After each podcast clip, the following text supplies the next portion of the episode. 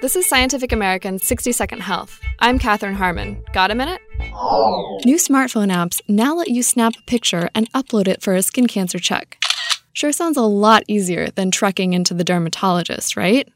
But a new review of these apps finds that most of them are not very accurate.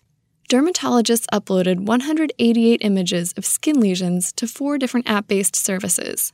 The apps, which are unregulated, mostly use algorithms to judge, often in less than a minute, whether the spot is benign or something to get checked out. Three of the four apps failed to catch at least one in three known cases of melanoma. The apps also falsely identified plenty of benign growths as possibly cancerous. The findings are in the journal JAMA Dermatology.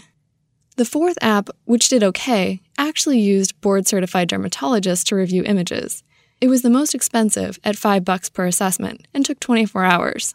So, next time you're worried about a mole, don't use an app. Get an app appointment with a dermatologist. Thanks for the minute. For Scientific American's 60 Second Health, I'm Katherine Harmon.